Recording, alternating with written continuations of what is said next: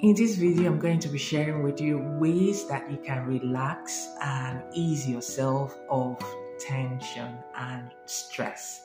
One of them is that when you notice you're getting stressed, overwhelmed, it is time for you to take back and look at what is really stressing you off.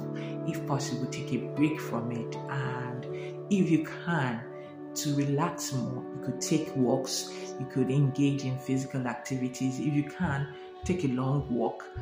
That way you're taking your mind off your surroundings, off whatever it is that is stressing you, or probably it's a deadline that you have to meet, it's a major project for you that you're working on.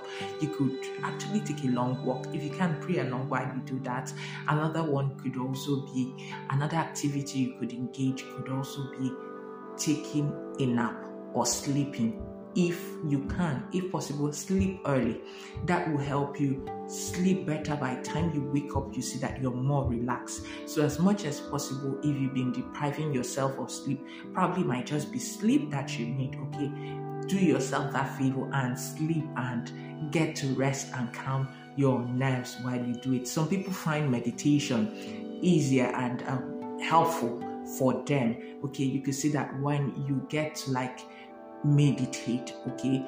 Take your mind, if it's of God's word, begin to look at the promises of God. You see that you tend to also relax. Some find yoga very helpful. So if you can, a lot of those poses could also help you to calm your nerves and ease out the tension. Another one is also to look at your creative outlets. If you're someone who is very expressive, even if you're not, you could also find that journaling could also help you unburden whatever it is that is stressing you up. If you can write, you could just get a blank sheet, or maybe on your laptop or on your device, you could just start writing, okay? Trying to unburden it, because if you don't, oftentimes this tends to build up, and before you know it, the negative thoughts and emotions could get a better part of you. So as much as possible, try to look for a creative outlet to let it out. When you get to write, okay, or journal, you are releasing it. It could just be maybe a letter, or if someone annoyed you, you could just keep writing, and at the end of it, maybe you could come back to it later, and if you want, you can delete it. That way you've let it out. Some people find confiding or talking to someone helpful, but the other side to it is that you have to be careful who you confide in, so that it doesn't some people are not very, very careful with how they handle such sensitive issues. They could just see it as something to just discuss with others. We could turn into gossips and in the long run affect you further. So as much as possible, be mindful of who you share with. But it could help, especially for ladies. We see that when we talk to someone, when we make that phone call, when we have people who we can confidentially unburden the things, the issues, okay, in our lives, that you feel a lot better having someone to listen, having someone to encourage, having someone to talk you through it, okay, rather than slipping into depression. Also, I find that when you're having that kind of emotions, okay, try to create an atmosphere of gratitude. If you can, look for things that you're grateful about. If God has come through for you, probably in the past, maybe in time past, okay, try and reminisce on how God came through for you. If you can worship, please do. If you can play music, that is also going to help you relax. If you can as well, dance, because when you worship, when you dance, you are also letting steam out and also relax.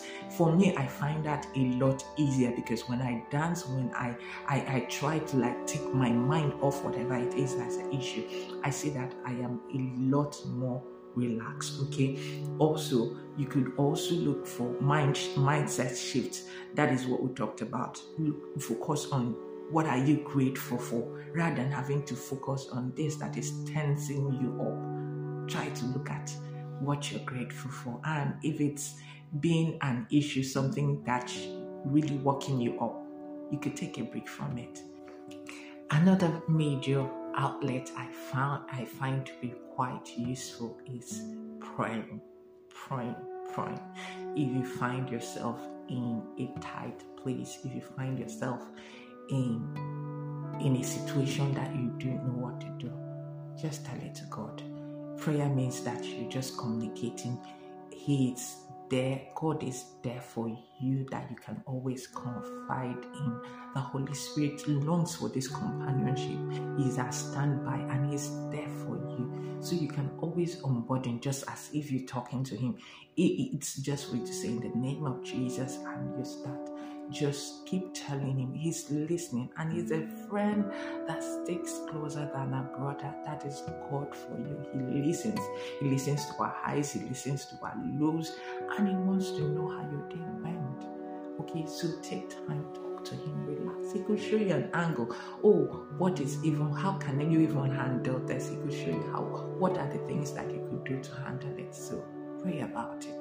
Tell him, God, this is really big for me. This is overwhelming. This is too much for me. Help me handle it. And you see God come through for you.